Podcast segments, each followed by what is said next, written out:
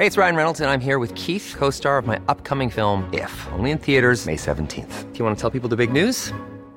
All right, I'll do. Sign up now and you'll get unlimited for $15 a month in six months of Paramount Plus Essential Plan on us. Mintmobile.com slash switch. Upfront payment of $45 equivalent to $15 per month. Unlimited over 40 gigabytes per month. Face lower speeds. Videos at 480p. Active Mint customers by 531.24 get six months of Paramount Plus Essential Plan. Auto renews after six months. Offer ends May 31st, 2024. Separate Paramount Plus registration required. Terms and conditions apply if rated PG. Millions of people have lost weight with personalized plans from Noom. Like Evan, who can't stand salads and still lost 50 pounds. Salads generally for most people are the easy button, right? For me, that wasn't an option. I never really was a salad guy. That's just not who I am. But Noom worked for me. Get your personalized plan today at Noom.com. Real Noom user compensated to provide their story. In four weeks, the typical Noom user can expect to lose one to two pounds per week. Individual results may vary. Ready to pop the question? The jewelers at BlueNile.com have got sparkle down to a science with beautiful lab grown diamonds worthy of your most brilliant moments. Their lab grown diamonds are independently graded and guaranteed identical to natural diamonds, and they're ready to ship to your door. Go to BlueNile.com and use promo code LISTEN to get $50 off your purchase of $500 or more. That's code LISTEN at BlueNile.com for $50 off. BlueNile.com code LISTEN.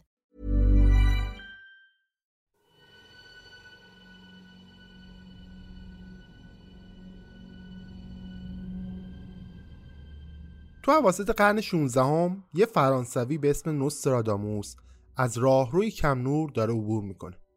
ردای بلندش پشت سرش همینطور داره تاب می‌خوره. بیشتر جهان اونو به عنوان یه پزشک ماهر می‌شناسن و در واقع پزشک خوبی هم هست. با این حال اون از دانشش به شکل غیر متعارفی داره استفاده می‌کنه. هر شب نوستراداموس ما خودش رو تو اتاق مطالعهش حبس می‌کنه. چون ترجمه میده در اعماق تاریکی کار خودش رو انجام بده. تو اتاقش یه حوز عریضم وجود داره. اون به طور عمدی جوهر تیره ای رو درون اون حوز میندازه. ظاهر حوز حالا تبدیل شده به یک سیاه چاله بدون انتها. اون ساعتها به اون حوز اسرارآمیز یا میشه گفت به اون معجون عجیبی که با جوهر ساخته نگاه می‌کنه. زمانی که در دریای افکارش محو شده و در حال مراقبه عمیقی تو اون حوز هست شاهد چیزی خارق‌العاده میشه. اون گاهی تو اون ظرف مرگ رهبران برجسته دنیا رو پیش بینی می‌کنه. گاهی هم وحشت بلاهای ویرانگر طبیعی رو می‌بینه. در کنارش آتش جنگ های فاجعه آمیزی رو می‌بینه که هنوزم آشکار نشده. اون توانایی این رو داره که نگاه اجمالی بندازه به آینده‌ای که هنوز خبری ازش نیست.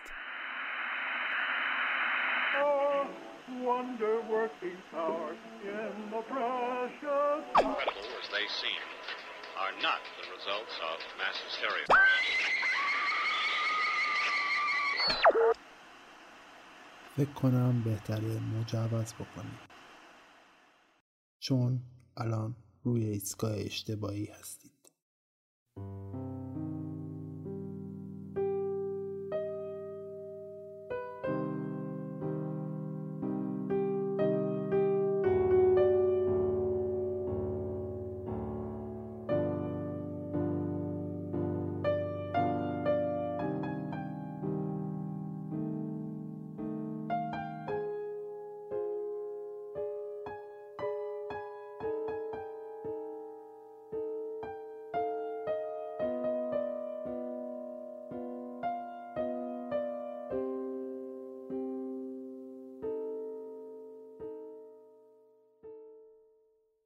سلام من پوریام و این پادکست رادیو عجایبه. اگر قسمت های قبلی رادیو عجایب شنیده باشید می‌دونید من در هر قسمت براتون یک اتفاق یا یک داستان عجیب رو روایت می‌کنم.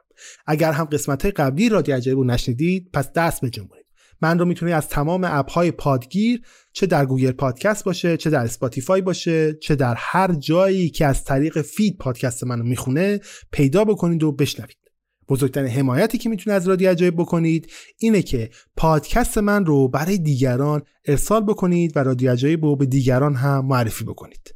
ولی اگر دوست دارید حمایت مالی بکنید می‌تونید از طریق لینک هامی باشی که در توضیحات هر اپیزود قرار گرفته هر مبلغی رو که دوست دارید برای رادیو عجایب واریز بکنید. و اما اگر دوست دارید محصولتون رو از طریق رادیو عجایب به گوش سایرین برسونید می‌تونید از لینک ایمیلی که داخل توضیحات هر اپیزود قرار دادم با من تماس بگیرید و با هم گفتگو بکنید. همچنین اگر دوست دارید می‌تونید رادیو عجایب رو در تمام سوشیال های مختلف پیدا بکنید فالو بکنید و تو اونجا هم رادیو عجایب رو داشته باشید. توضیحاتم رو دیگه ادامه نمیدم و اپیزود جدیدم رو شروع می‌کنم.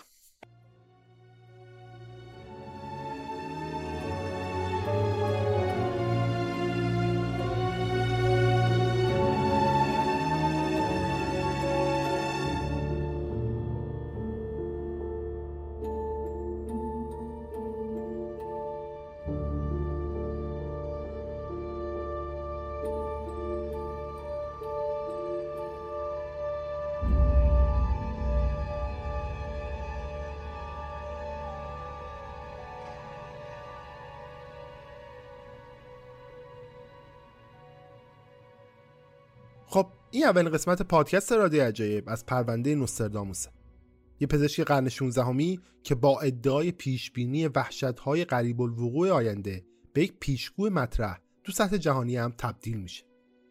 به طور قابل توجهی تقریبا 500 سال بعد هنوزم به نظر می‌رسه که پیشگویی های نوسترداموس داره مصیبت های عصر مدرن رو پیش بینی می‌کنه. و حتی ممکنه در همین لحظه که داریم توش زندگی می‌کنیم بعضی از پیشگویی ها داره به واقعیت تبدیل میشه. توی این قسمت من براتون دو تا کار می‌کنم. اول میرم سراغ زندگی نوستراداموس و با دانش محدودی که من دارم در خصوص روش های اون برای پیش بینی آینده حرف می‌زنم. در کنارش نگاهی می‌کنم به بعضی از پیش بینی های اون از جمله ظهور هیتلر حملات تروریستی 11 سپتامبر و همهگیری کرونا. اما تو قسمت بعد من براتون شرح میدم که چطور ممکنه یه مرد قرن 16 همی تونسته باشه با این دقت آینده رو پیش بینی بکنه. جایی که باورمندان به نوستراداموس باور دارن که اون از تکنیک های طالبینی باستانی و سایر تکنیک های غیبی برای ارتباط الهی استفاده کرده. در حالی که شکاکان باور دارن پیشگویی های نوستراداموس صرفا ترکیبی از شانس و نوشتن مبهم بوده. اینکه نوستراداموس یک شیاد یا یک آینده بین واقعی چیزی که تو ادامه شاید بفهمیم. ولی چیزی که مطمئن هستیم اینه که اون چیزی ماندگاری رو نوشته. کتابی که هنوز با گذشت پنج قرن در دست چاپ باقی مونده. پس بیاید با من همراه بشید تا اسرار بیشتری رو با هم کشف بکنیم.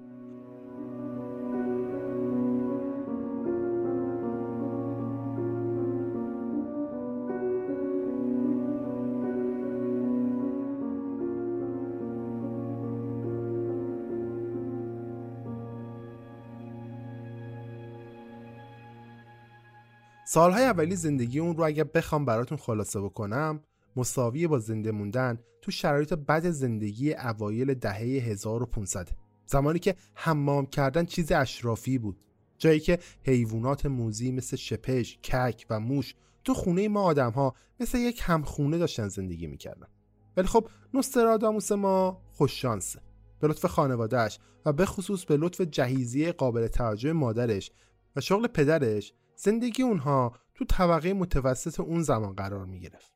اینم لازمه بدونی که اون تنها فرزند این خانواده نبود بلکه پدر و مادر نوستراداموس نه تا بچه دیگه هم بزرگ کرده بودن.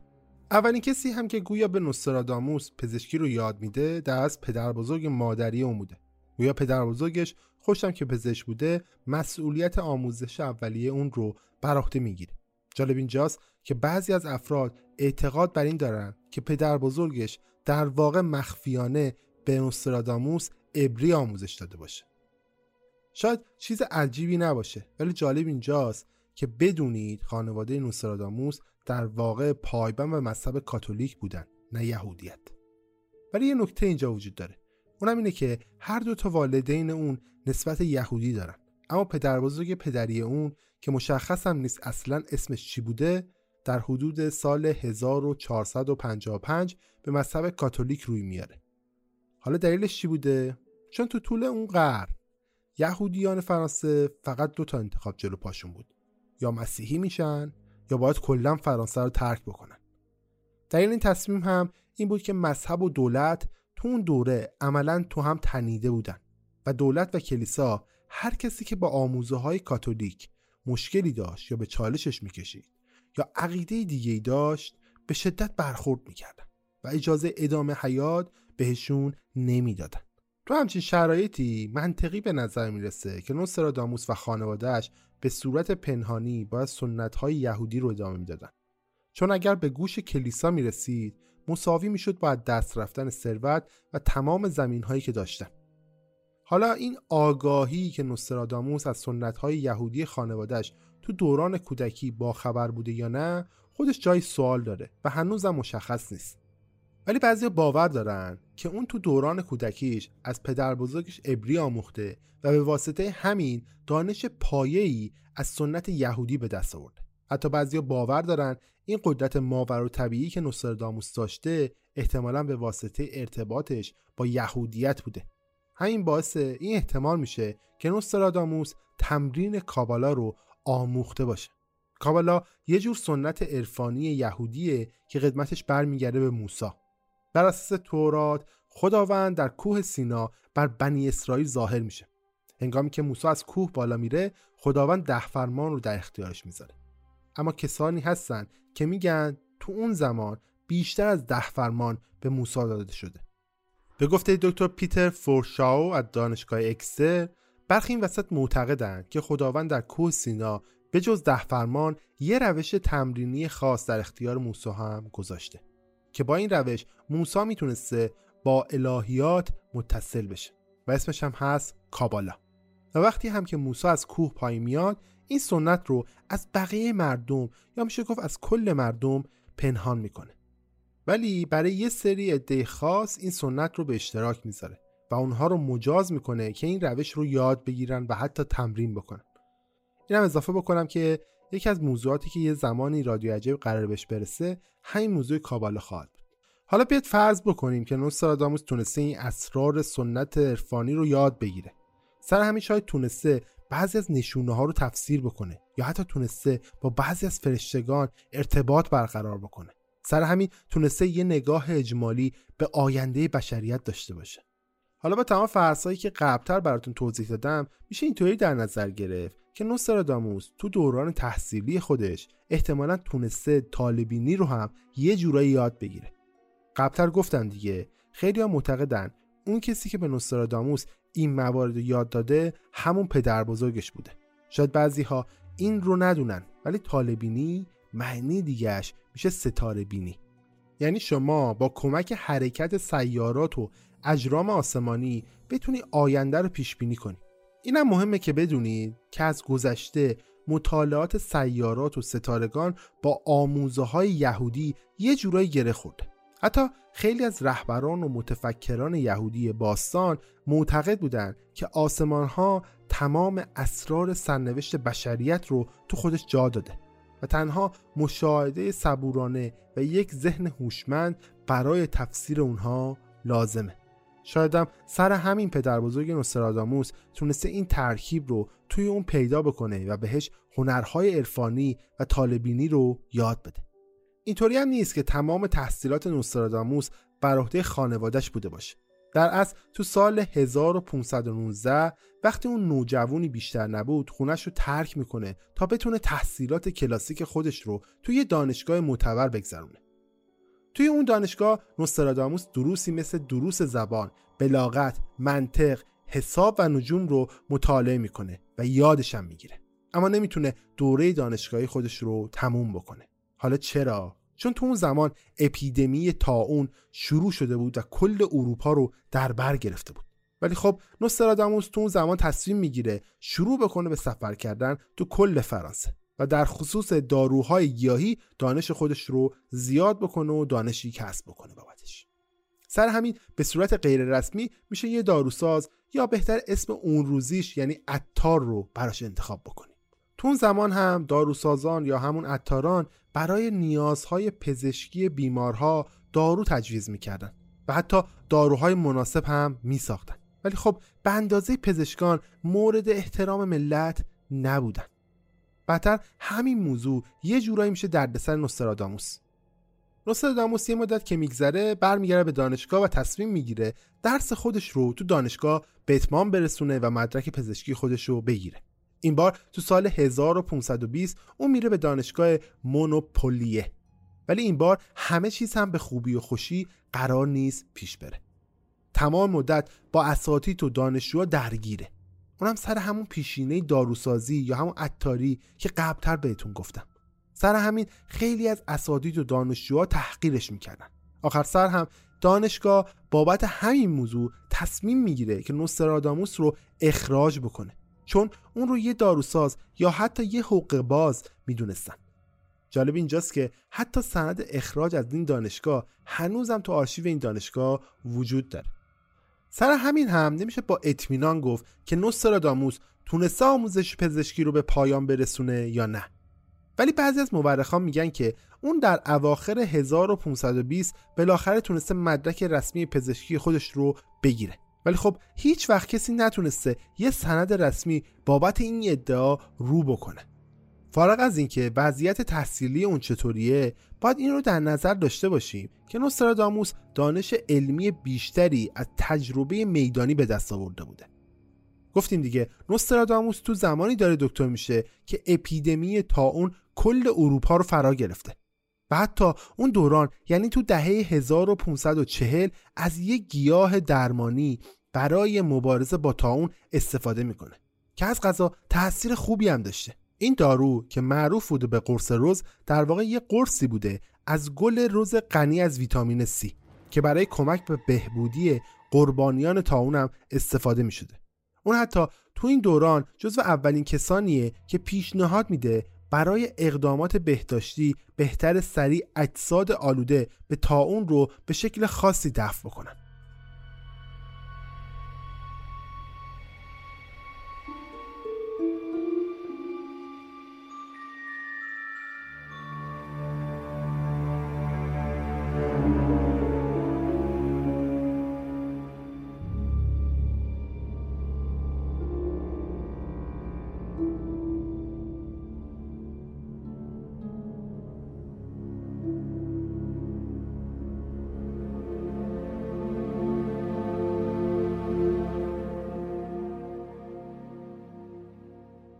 زمان میگذره و در سال 1531 تو سن 28 سالگی نوستراداموس ما به یه شهر دیگه تو فرانسه نقل مکان می‌کنه. تو اونجا با یه دانشمند مشهور به اسم جولیس سزار اسکالیگر دوست میشه و شروع می‌کنه با همکاری کردن با اون و انجام دادن یه سری کار مشترک.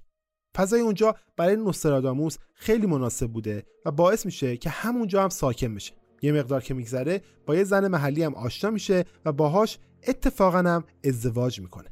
یه مقدار بعد هم مغازه عطاری خودشو تأسیس می‌کنه. تازه داماد ما سه سال از زندگیشو تو اون شهر جدید گذرونده که با زنش صاحب دو تا فرزند میشه که یکی دختر و دیگری پسره جدا از بحث تشکیل خانواده تو کارش هم نوستراداموس موفقه. مغازش سوددهی خوبی داره و وضعیت همه چیز خوبه. با این حال از قدیم گفتن در روی پاشنه نمیچرخه.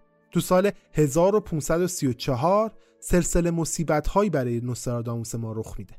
هرچند مورخین در خصوص دلایلی که باعث این اتفاقات میشه مطمئن نیستن.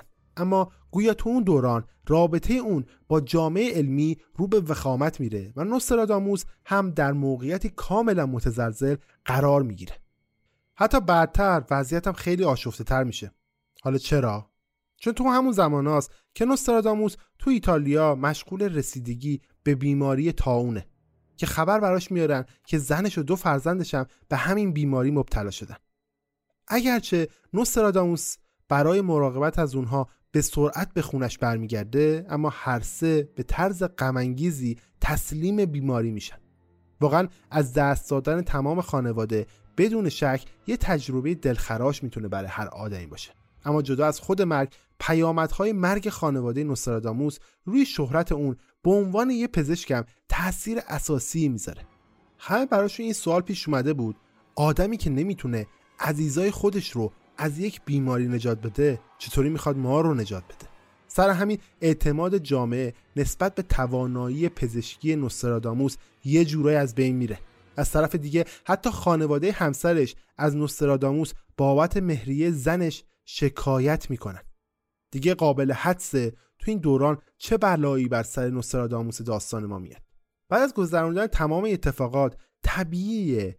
جایی که توش داری زندگی می‌کنی تبدیل بشه به یه جای غمانگیز. برای همین اون تصمیم می‌گیره جایی که درش با خانوادهش داشته زندگی می‌کرده رو رها بکنه و با همون وسایل اندکی که براش باقی مونده خودش رو رهسپار جاده ها بکنه. ده سال بعد نوستراداموس تبدیل میشه به یه پزشک و یک عطار دورگرد که تو سراسر فرانسه احتمالا ایتالیا و حتی آلمان داشته سفر می‌کرده. شاید بدبختی شخصیش اونو وادار کرد تا سعی بکنه مردم رو از بلایی که ممکنه بر سرشون بیاد آگاه بکنه. زمانی بین سالهای 1534 تا 1545 در طول شبهایی که تنها در جاده ها داشت سپری می‌کرد گویا ذهن نوستراداموس بار دیگه به سوی شیفتگی به طالبینی معطوف میشه. زمان دقیقش مشخص نیست. اما این دوره دوره که نوستراداموس شروع می‌کنه به تجربه چشماندازهای آینده و این رویاها شروع می‌کنن به ظاهر شدن. اینجاست که ما می‌رسیم به اولین پیش های دقیق نوستراداموس جایی که قراره با هم بشینیم و این پیش ها رو بررسی بکنیم.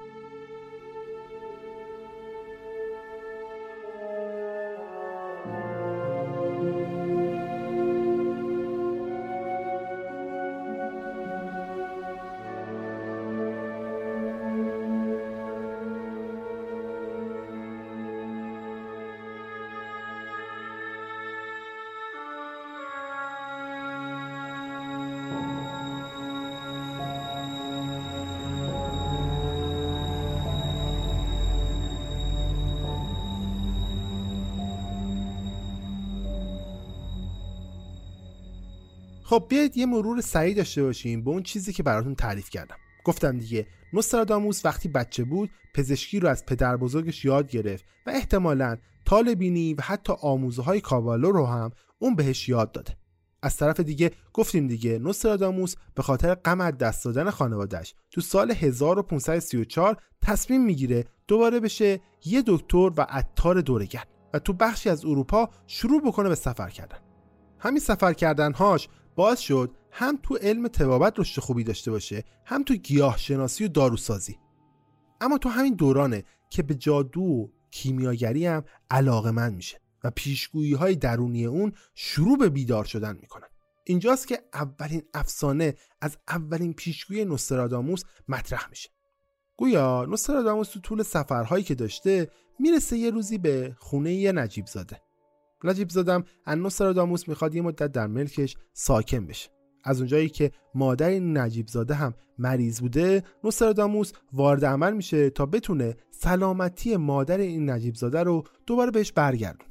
تو مدتی که نوستراداموس تو اون خونه ساکن بوده شروع می‌کنه از استعداد جدیدش که همون پیشگویی کردن بوده با اون نجیب زاده صحبت کردن.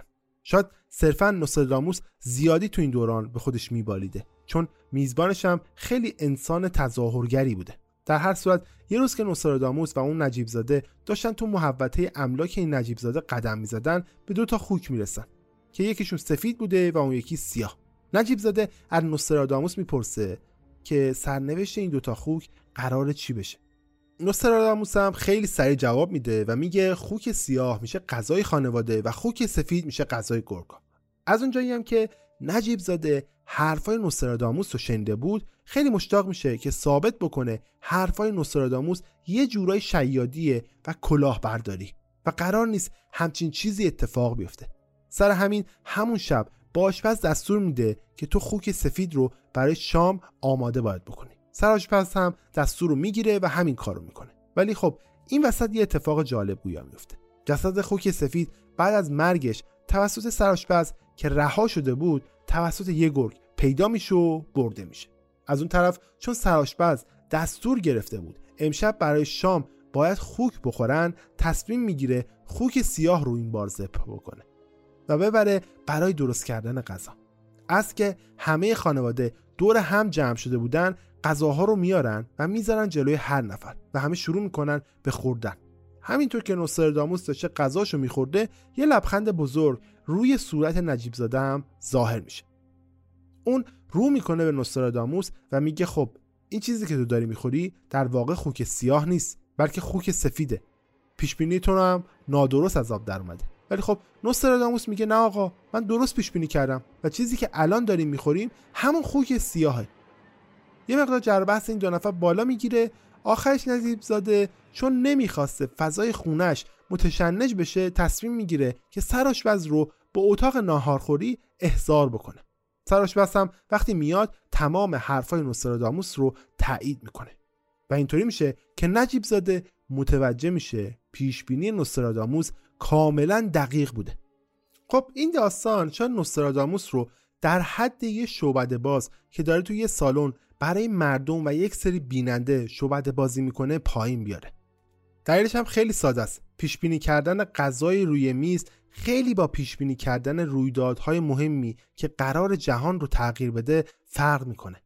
از طرف دیگه افسانه خوک زیاد نمی‌تونه قدرت واقعی نوستراداموس رو نشون بده. درش هم خیلی ساده است. چون قدرت نوستراداموس به دیدن آینده با یک نگاه بر نمیگرده. بلکه پیش های اون مستلزم مطالعه دقیق و متمرکز برای تشخیص دانش درباره رویدادهای مهم آینده است. در هر صورت تو اواسط سال 1540 هنوز نوستراداموس داره سفر می‌کنه و داره سعی می‌کنه مهارت‌های خودش رو با این سفرهاش اصلاح بکنه و بهتر بکنه. اما در آخر نوستراداموس تصمیم می‌گیره این زندگی خانه به دوشی رو بالاخره رها بکنه. دوباره برگرده به شهر زادگاهش و تو اونجا شروع بکنه به زندگی کردن. خیلی از مورخان دلیل بازگشت اون به زادگاهش رو نمی‌دونن. اما ممکنه این تصمیم ارتباطی با عشق داشته باشه. در هر صورت تو سال 1547 تو سن 44 سالگی اون دوباره ازدواج می‌کنه. این بار با یک زن بیوه بسیار ثروتمند. یکی از دلایلی که شاید باعث شد اون بی خیال این زندگی خانه به بشه این بود که می‌خواست بیشتر وقت خودش رو و تمرکز خودش رو به پیشگوییهاش اختصاص بده. ازدواج جدیدش و اون ثبات مالی پس از ازدواجش حالا بهش این فرصت رو داده بود که به رویای خودش یعنی ساختن یک رصدخانه تحقیقاتی جامعه عمل بپوشونه. حالا تمام طبقه بالای خونه جدید نوستراداموس به مطالعه اختصاص یافته بود.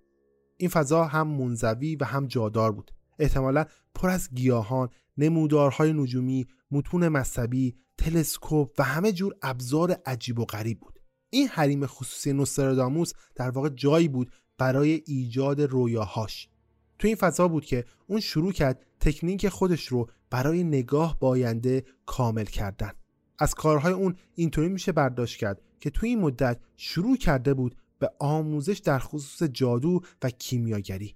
از اونجایی که سابقه عطاری نوستراداموس هم وجود داره میشه اینطوری برداشت کرد که همین علم شاید پایه مفیدی بوده برای آزمایش های کیمیاگری اون.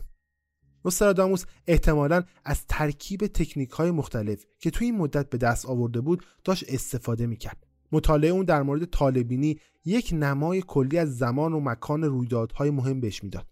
اما صرفا طالبینی یه چارچوب تقریبی از اتفاقات رو بهش میده. پس چیزهای بیشتری براش نیازه. اما نوستراداموس برای پیش های دقیق و خاصتر به ذهن خودش تکیه می‌کرده. طبق افسانه ها نوستراداموس در تاریک ترین ساعت شب درست زمانی که ماه از آسمون ناپدید می شده مشاهدات خودش از طریق تلسکوپ رو تموم می‌کرده. بعد یک کاسه پر از آب رو برای خودش درست می‌کرده. گفته میشه در کنار نگاه کردن به اون کاسه آب اون گاهی گیاهان مشخصی رو با دقت انتخاب می‌کرده و بعد دمشون می‌کرده. خیلی ها این وسط حدس می‌زنند اون گیاهانی که دم می‌شدن احتمالا خواست روانگردانی داشتن و باعث می‌شدن که نوستراداموس در وضعیت ذهنی مناسبی قرار بگیره تا بتونه بینش های خودش رو داشته باشه. همونطور که اون به اون کاسه آب خیره می‌شد به امید اینکه نگاه اجمالی به آینده داشته باشه مواد شیمیایی که حاصل دم کردن اون گیاهان خاص بود رو استنشاق می‌کرد که باعث می‌شد هوشیاریش بیشترم بشه. به گفته یه نویسنده به نام المر گوربر نوستراداموس معتقد بوده که توانایی های روانیش در واقع بهش ارث رسیده و از طریق نسل خونی اون از اجدادش هم بهش ارث رسیده. در هر صورت وقتی نوستراداموس جلوی کاسه میشینه در واقع خودش رو مجرای پیام های الهی می‌بینه.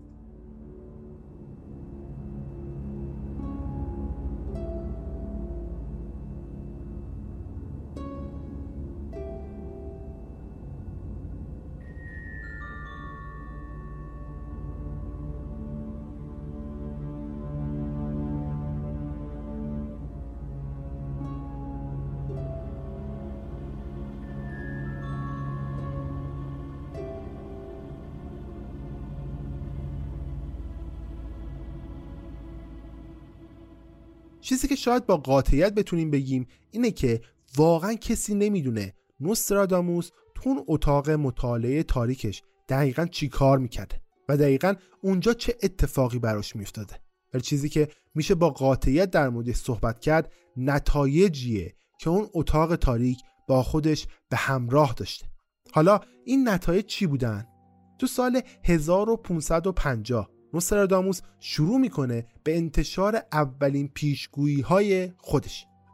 اون پیشگویی خودش رو در قالب سالنما تو سراسر فرانسه منتشر می‌کنه. سالنما در واقع یه جور نشریه که همین الان هم تو دنیا رایجه. در واقع توی نشریه چیزهایی مثل اطلاعات آب و هوا برنامه کاشت جدول جزرومت و از این قبیل چیزها در قالب یه تقویم زمانی منتشر میشه. نشریه نوستراداموس از همین فرمت هم پیروی می‌کرده. اما در خود حاوی پیش های دیگه هم بوده. مثلا چندین بخش از این نشریه به دیدگاه های خود نوستراداموس در خصوص وقایع آینده و رویدادهای سیاسی مختلف تعلق داشته. هرچند لازم اینم بدونید که این نشریه تو طول تاریخ از بین رفته و نمیشه یه نسخه رسمی هم ازش پیدا کرد. در هر صورت این نشریه تو کل فرانسه محبوبیت خیلی زیادی پیدا می‌کنه. شاید در نگاه اول موفقیت نوستراداموس صرفا بابت مهارتی بوده که داشته ولی خوششانسی هم در کنار نوستراداموس هم بوده. چرا؟ بیاید فضای انتشارات اون زمان رو براتون یه مقدار ترسیم بکنم. اگر قرار بود من یه کتابی رو منتشر بکنم و به دست دیگران برسونم مجبور بودم چندین نسخه دستنویس از اون کتاب بنویسم. و بعد به دست دیگران برسونمش. و اگر کسی هم معمولا می‌رفت سراغ اینطور کتاب ها باید جزو افراد طبقه بالای جامعه می بود و مردم عوام نمی‌تونستن نسخه از کار من داشته باشن. ولی تو دوره نوستراداموس یه اتفاق مهم در سطح جهانی هم رخ میده. اونم یعنی انفجار چاپخانه در عصر رنسانس. دیگه لازم نبود. برای انتشار هر نسخه بازم کتاب از اول نوشته بشه. قیمت کتاب ها خیلی کم میشه و کتاب ها هم تو تیراژ بالا منتشر میشن و با قیمت خیلی پایینم در اختیار دیگران قرار می‌گیرن. خب وقتی این اتفاقات رخ داد نشریه نوستراداموس هم خیلی خوب فروش کرد. طی سالهای بعد اون چندین سالنمای جدید در اختیار دیگران می‌ذاره. که همشون شامل پیشبینی های خارقلاده از رویاهای اون بودن. این پیشگویی ها نوستراداموس رو یه دفعه معروف و محبوب می‌کنه. شاید همین معروفیت و محبوبیت باعث شد نوستراداموس یه تصمیم جاه طلبانه دیگه بگیره. تو این دوره نوستراداموس اومد و نقشه جاه طلبانه خودش رو برای یه اثر بزرگتر به اسم قرنها فاش کرد. گفتم دیگه هر سالنما در واقع یه تقویم سالانه است از وقایعی که ممکنه تو اون سال رخ بده. و چیزی هم که نوستراداموس منتشر می‌کرد در واقع مال همون سال بود.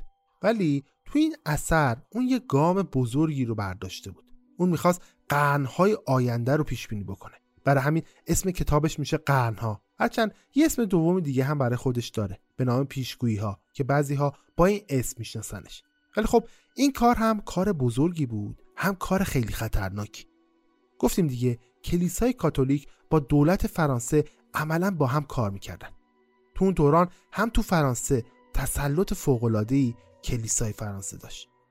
و خب کلیسا اون زمان خیلی نظارت روی افرادی مثل نوستراداموس هم داشت. ولی اون یه راه حل برای این مشکل هم پیدا کرده بود و بلد بود چطوری از زیر ذربین کلیسا بیاد بیرون. برای همین بعضی از مورخان باور دارند که نوستراداموس از ترس کلیسا تصمیم گرفته بود نوشته های خودش رو مبهم بکنه. دلیلش هم برمیگرده به همون نشریه نوستراداموس. تو نشریه نوستراداموس به زبون ساده داشت اتفاقات رو روایت می‌کرد.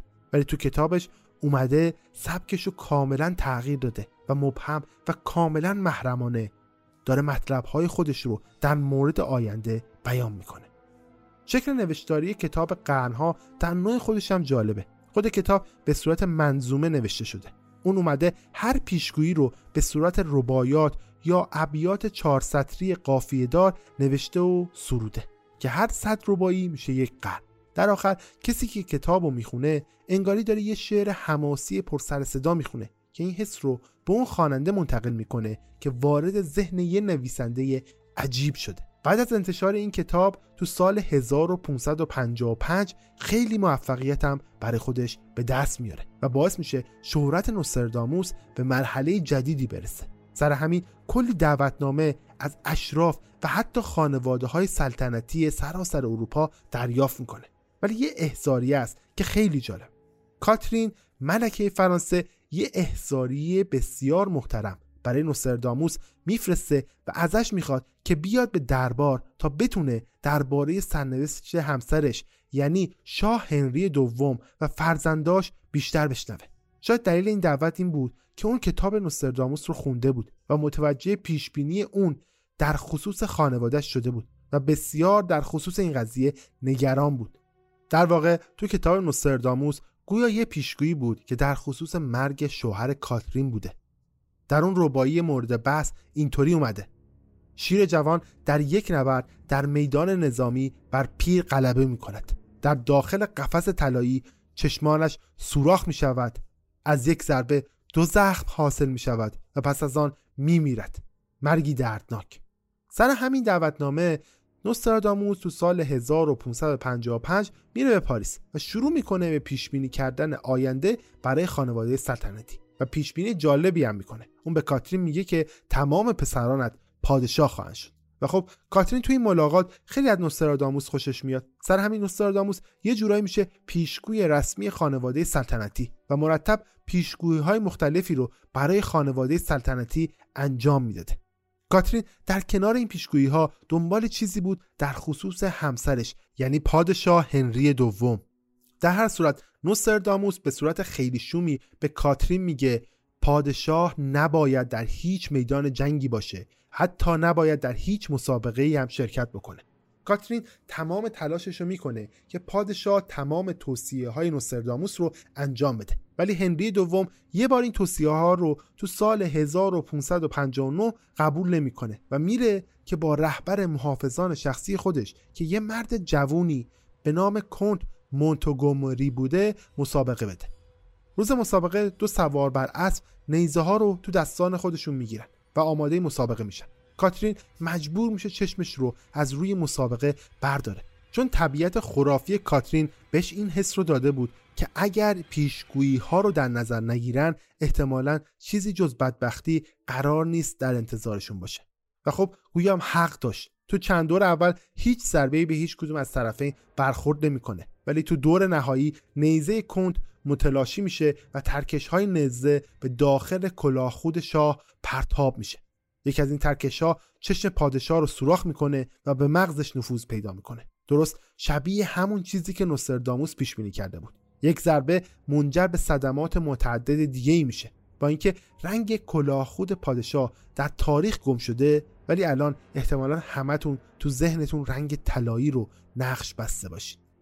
نوستراداموس تو ربایش گفته بود قفس طلایی حتی بخش پایانی اون شعر هم درست از آب در میاد. اون ضربه مستقیما پادشاه رو نمی‌کشه بلکه بعد از اون ضربه ده روز دردناک در انتظار پادشاه وجود داره تا اون از دنیا بره.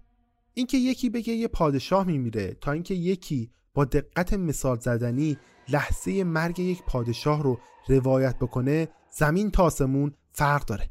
همین دقت نوستراداموس باعث شهرت دوباره اون هم میشه. زندگی نوستراداموس به خاطر شهرتی که پیدا می‌کنه به شدت بهتر میشه و باعث میشه تا آخر عمرش به راحتی زندگی بکنه و پیشگویی های بیشتری رو منتشر بکنه و حتی کتاب های بعدی خودش رو. حتی گفته شده نوستراداموس مرگ خودش رو هم پیش بینی کرده. ظاهرا قبل از اینکه به رخت خواب بره درست تو اول ژانویه سال 1566 به موشیش میگه در طلوع خورشید مرا نخواهی دید. صبح روز بعد اون واقعا از دنیا میره. با این حال حتی پس از مرگ اون میراث نوستراداموس به رشد خودشم ادامه میده. بسیاری استدلال می‌کنن که با گذشت قرنها حتی مشهورتر هم شده. حالا که صدها سال از مرگ اون گذشته پیش هایی که اون در کتابش منتشر کرده همچنان مورد استقبال هستش. حتی برخی معتقدن که می‌تونن بر اساس همین کتاب به ما بگن در آینده چه چیزی رو خواهد داد.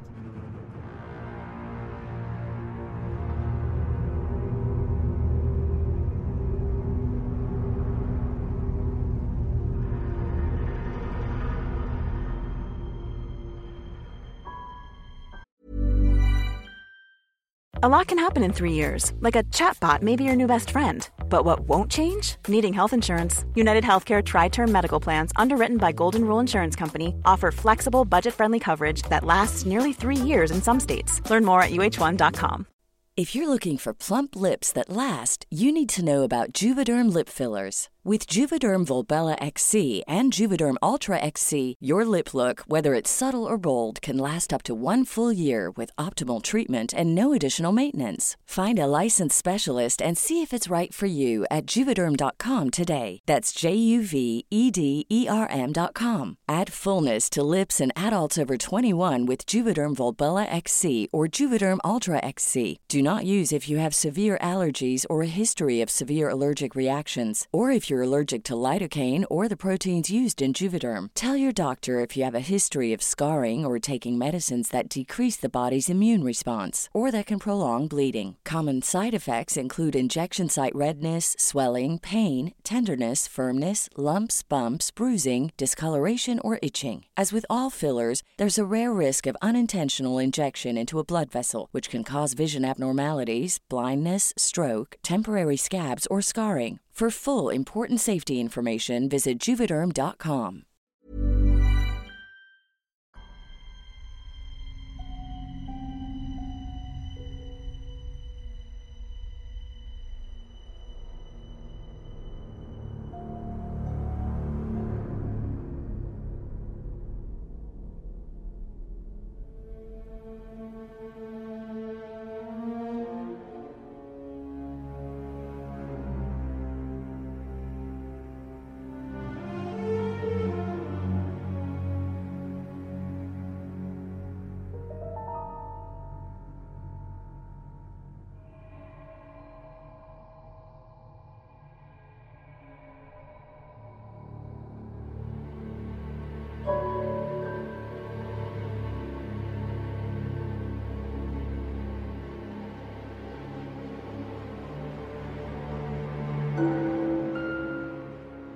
نوستراداموس در کتابش مجموعی از پیشبینی های فاجعه باری رو نوشته. اونقدر زنده مون تا حداقل یک پیشبینی خودش یعنی مرگ هنری دوم رو ببینه.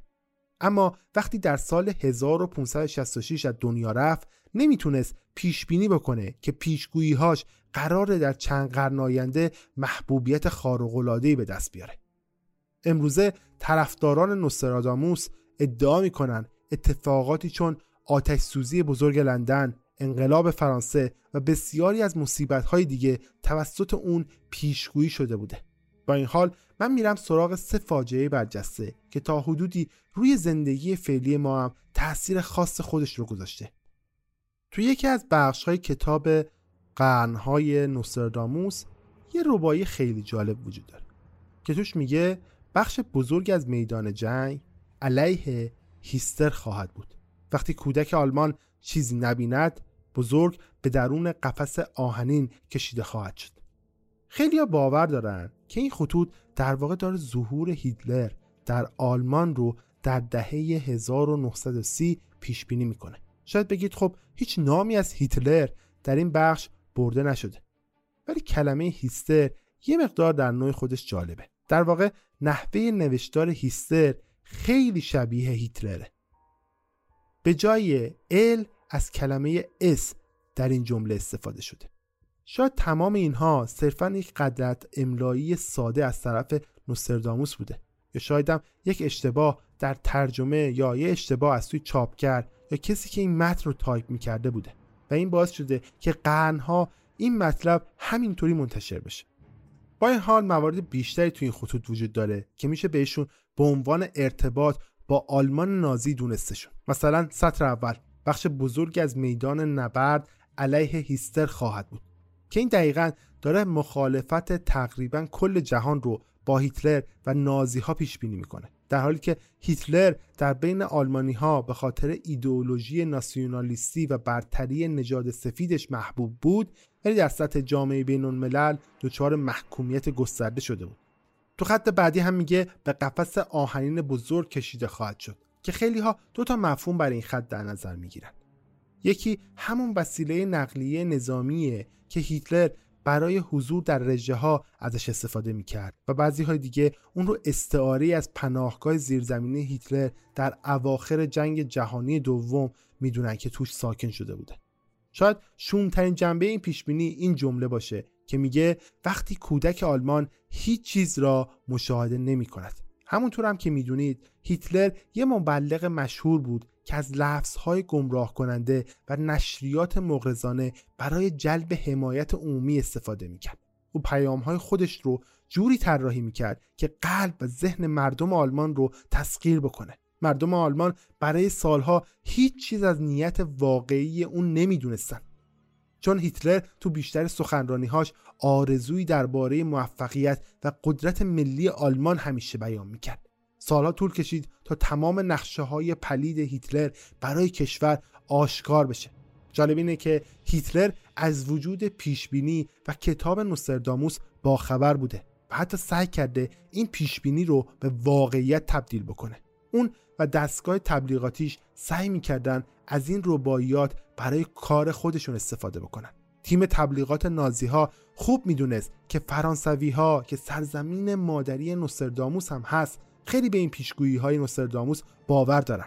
اونها نوشته های نوسترداموس رو به صورت سازمان یافته برای مردم فرانسه میفرستادن تا ترس رو در وجود اونها ایجاد بکنن. حتی پای یه ربایی دیگر رو هم وسط میکشیدن و سعی می‌کردن اون رو با رباعیات قبلی یکی بکنن. تو اون بخش اینطوری اومده. جانوران وحشی از گرسنگی از رودخانه ها عبور خواهند کرد. اگر به مرز آلمان و فرانسه نگاه بکنید می‌بینید که بخشی از این مرز بر فراز امتداد رودخانه راین قرار گرفته. به گفته المر گوربر نازی ها در زمان جنگ جهانی دوم بعضی از بمب های خودشون رو با نوشته های نوسترداموس پر می‌کردن و بر فراز شهرهای پرجمعیت فرانسه خالیشون می‌کردن. گویا این تبلیغات هم تاثیرگذار بود. وقتی آلمان در سال 1940 وارد پاریس شد شهر بدون هیچ دفاعی تسلیم شده بود.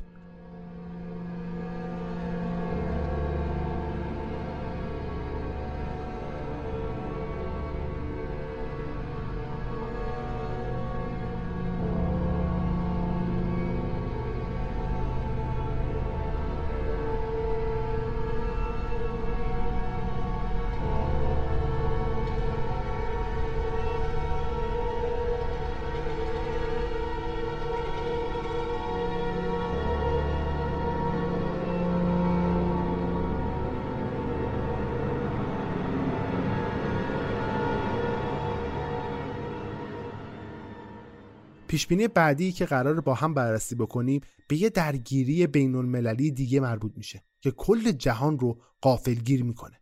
پیشبینی که حادثه تروریستی 11 سپتامبر رو پیشبینی کرده. چیزی که بسیاری باور دارن توسط نوسترداموس خیلی قبلتر پیشبینی شده بوده. تو ساعتها و روزهای بعد از سقوط برج‌های دوقلوی مرکز تجارت جهانی در 11 سپتامبر سال 2001 بسیاری از آمریکایی ها برای درک بهتر فاجعه میرن سراغ اینترنت. در میان عبارات جستجو شده نام نوسترداموس حتی بیشتر از نام رئیس جمهور آمریکا یعنی جورج دبلیو بوش و حتی اسامه بن مورد جستجو قرار گرفته بوده. طبیعتا کتاب های مرتبط به نوسترداموس هم بعد از این واقعه میرن تو لیست پرفروشترین کتاب های آمازون قرار می‌گیرن. هم کارشناسان و هم مشتاقان جدید نوسترداموس نسخه خودشون رو از کتاب نوسترداموس بر میدارن و برای پیدا کردن متنی که ممکن باشه فاجعه نیویورک رو پیشگویی کرده باشه بررسی می‌کنن. در نهایت اونها در کتابی که صدها سال پیش نوشته شده چیزی رو پیدا می‌کنن که به عنوان قطعی مرتبط با این حادثه در نظر گرفته میشه. آتش لرزان زمین از مرکز زمین باعث لرزش در اطراف شهر جدید می شود. دو صخره بزرگ برای مدت طولانی جنگ خواهند کرد. سپس توسا رودخانه را سرخ می کند. هر خط این نوشته رو میشه یه جورایی به حملات 11 سپتامبر مرتبط دونست. اما ماریو ریدینگ نویسنده و علاقه من به نوستراداموس این بخش رو خیلی خوب کلمه به کلمه تجزیه و تحلیل کرده. اون میگه خط اول که میگه آتش لرزان زمین از مرکز زمین در واقع به بنزین هواپیمایی که به برج ها برخورد کرده و منفجر هم شده اشاره داره. خب همونطوری که می‌دونید بنزین یه محصولیه که از زیر سطح زمین برداشت میشه. اون همینطور میگه که این خط حتی می‌تونه معنای عمیقتری هم برای خودش داشته باشه. برای مثال نشون میده اشتهای آمریکا برای بنزین باعث تشدید افرادگرایی هایی شده که این حملات رو منجر میشه. که نشون دهنده اینه که آتش لرزان زمین می‌تونه به صورت مستقیم یا غیر مستقیم باعث ویرانی بشه. در ادامه در خصوص خط بعدی که میگه در اطراف شهر جدید باعث لرزش خواهد شد. در خصوص این خط اینطوری توضیح میده که انفجار برج ها و سقوطشون باعث شده که کل مردم نیویورک از این انفجار احساس لرزش بکنن. ریدینگ همچنین یه ترجمه دیگه هم برای این خط میاره که خیلی هم به حملات نزدیکتر میکندش. برج هایی شهر جدید را تکان خواهد داد. در کنار این موضوع اصطلاح شهر جدید یکی دیگه از کلمات پرمخاطبی هست که مستقیما به نیویورک پیوند خورده. اما نوستراداموس ممکنه به معنای گسترده تری رو پشت استفاده از این کلمه داشته باشه. ریدینگ میگه که این آدم احتمالا از شهر جدید منظورش دنیای جدید بوده که در اون زمان قاره آمریکا نام داشته. در ادامه در خصوص خط بعدی میگه دو صخره بزرگ برای مدت طولانی با هم جنگیدن. ریدینگ اینطوری میگه که منظور از دو صخره در اینجا به دو دین اصلی مسیحیت و اسلام داره اشاره می‌کنه که نماینده این دو دین رو میشه ایالات متحده و افغانستان دونست. تعبیر همین عبارت میشه نبرد سهمگینی که بعد از 11 سپتامبر بین این دو کشور در می‌گیره و حتی تا امروز هم این اتفاق ادامه داره. اما در خصوص بخش پایانی که میگه آنگاه توسا رودخانه جدید را سرخ خواهد کرد احتمالا داره به یک افسانه یونانی اشاره می‌کنه.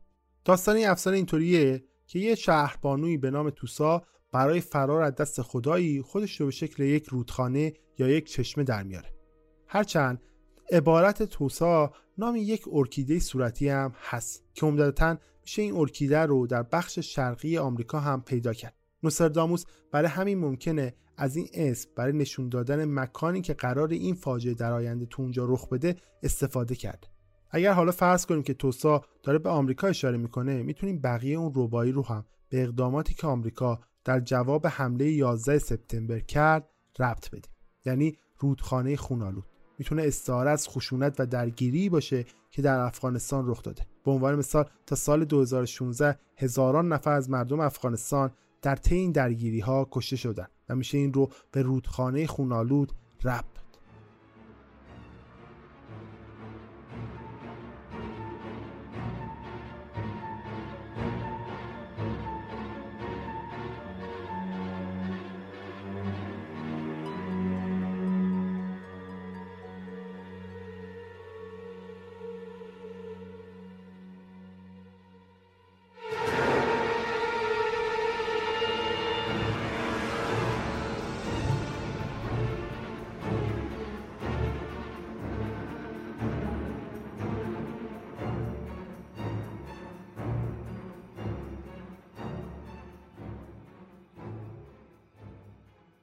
اگر دقت کرده باشید بیشتر پیش بینی های نوستراداموس رو مردم وقتی به وقایع رب میدن که این اتفاقات رخ داده.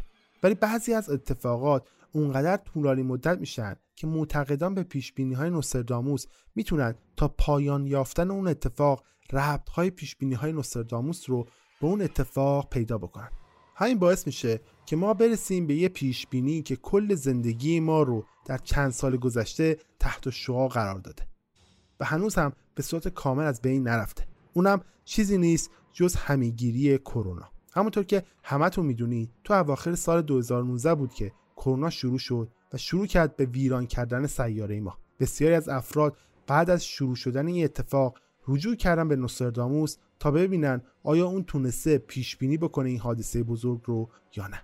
بعضی از افراد معتقد تونستن در نوشته های نوستراداموس چیزی رو پیدا بکنن که ارتباط داره به این موضوع. چیزی که در اون رباعیات گفته شده اینه. در فهرست های ضعیف فاجعه بزرگ در آمریکا و ایتالیا.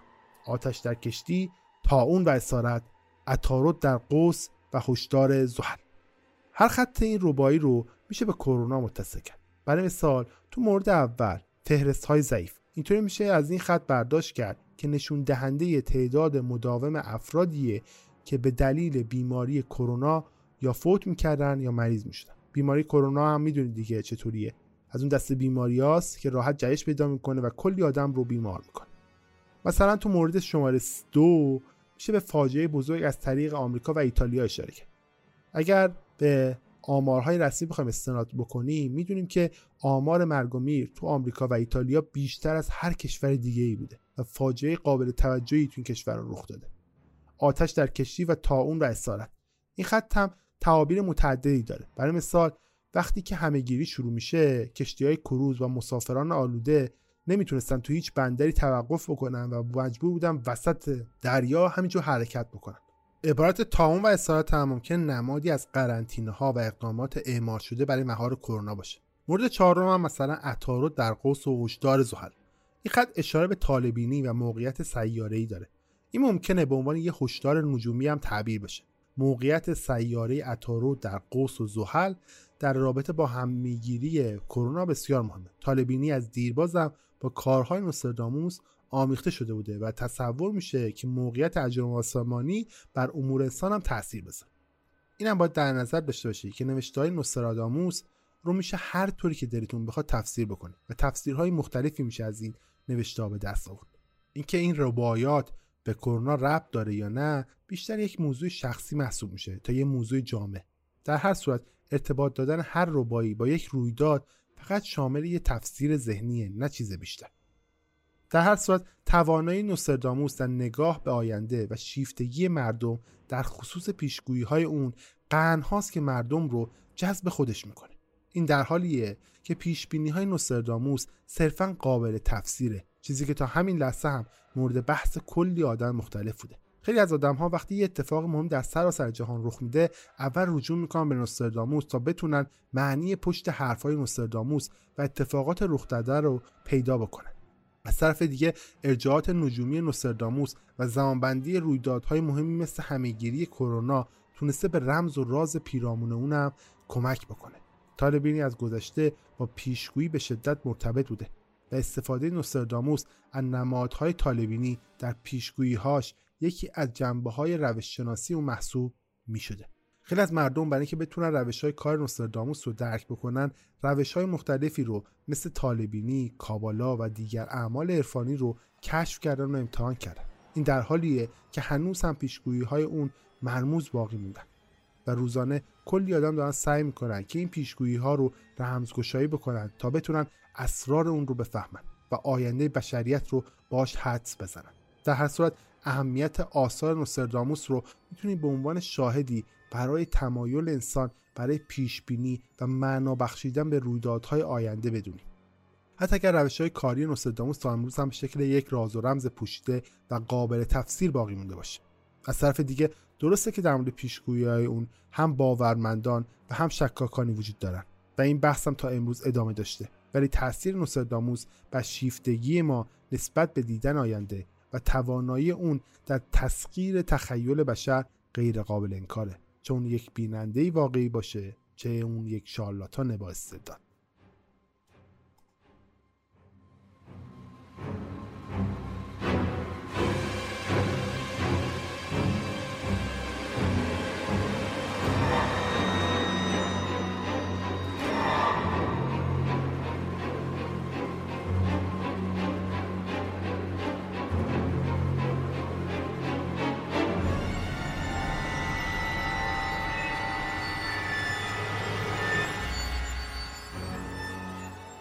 خب به پایان این قسمت رادیو عجب رسیدیم. امیدوارم شنیدنش لذت برده باشید. امیدوارم داستان جالبی بوده باشه براتون. نوستراداموس یه بخشی از اون داستانهای عجیب و غریبیه که تو دنیای مدرن ما وجود داره. همیشه آدما وقتی یه اتفاقی میفته میگن نوستراداموس قبلا پیش بینیش کرده و این حرفا. ولی تو قسمت بعد من میرم سراغ این موضوع که بهتون بگم چقدر احتمال داره حرفای نوستراداموس صرفا تفسیری باشه از اون چیزی که ما برداشت می‌کنیم. نه واقعیتی که ممکن اتفاق بیفته. و یه سری حدسیات صرفا و این حدسیات شاید درست نباشه. امیدوارم حالا این قسمت براتون جذاب بوده باشه واقعا و ازش لذت برده باشید. خود اسم نوستراداموس هم که سخت بود دیگه. واقعا اگه من خواستم سه بار پشت سر هم بگم زبونم می‌گرفت کامل. بعد دیگه حرف دیگه باقی نمونه. هفته دیگه نه هفته بعدی تر قسمت دوم رادیو عجایب در مورد نوستراداموس منتشر میشه. تا موقع منتظر باشید تا بیشتر در مورد این شخص عجیب صحبت بکنیم بعد دیگه.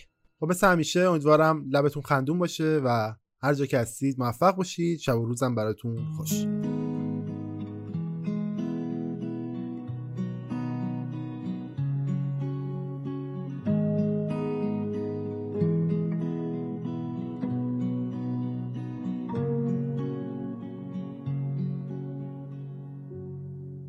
چه بگویم؟ چگونه می‌توان فهمید و فهمان که رفتن قسمتی بود زبودن زماندن که پایان منتاجیست لازم بر فیلم نامه هستی. داستانی بیدلی بیدلی. پایان و در میان همه علت را جویش. آغازی ناخواسته پایانی ناخواسته در میان صد هزاران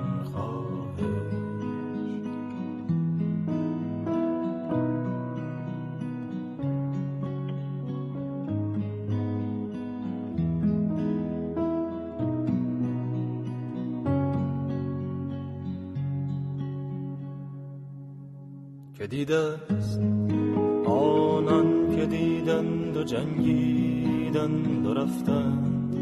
آنان که صد سال بودند و لیک آنان نیز گذشتند. و آنان که چه پیش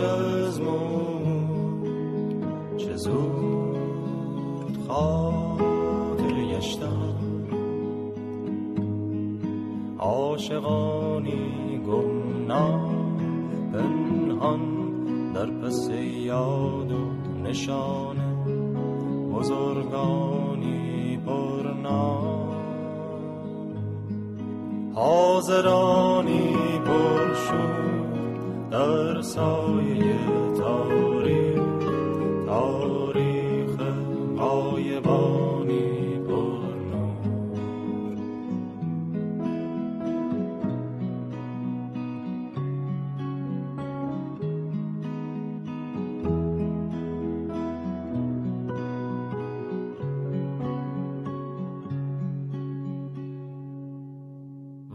همچون وزش باد و توفان بر آب چون پیچش آواز دوستان بیش از خواب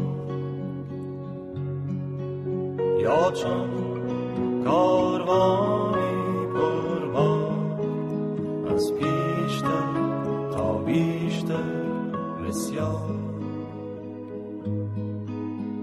صدا در صدا حلقه وار میماند از سینه در سینه به جا. صدا میماند گله وار می‌سازد در سکون داستان مبازی. صدا نمی میره زنجیر وار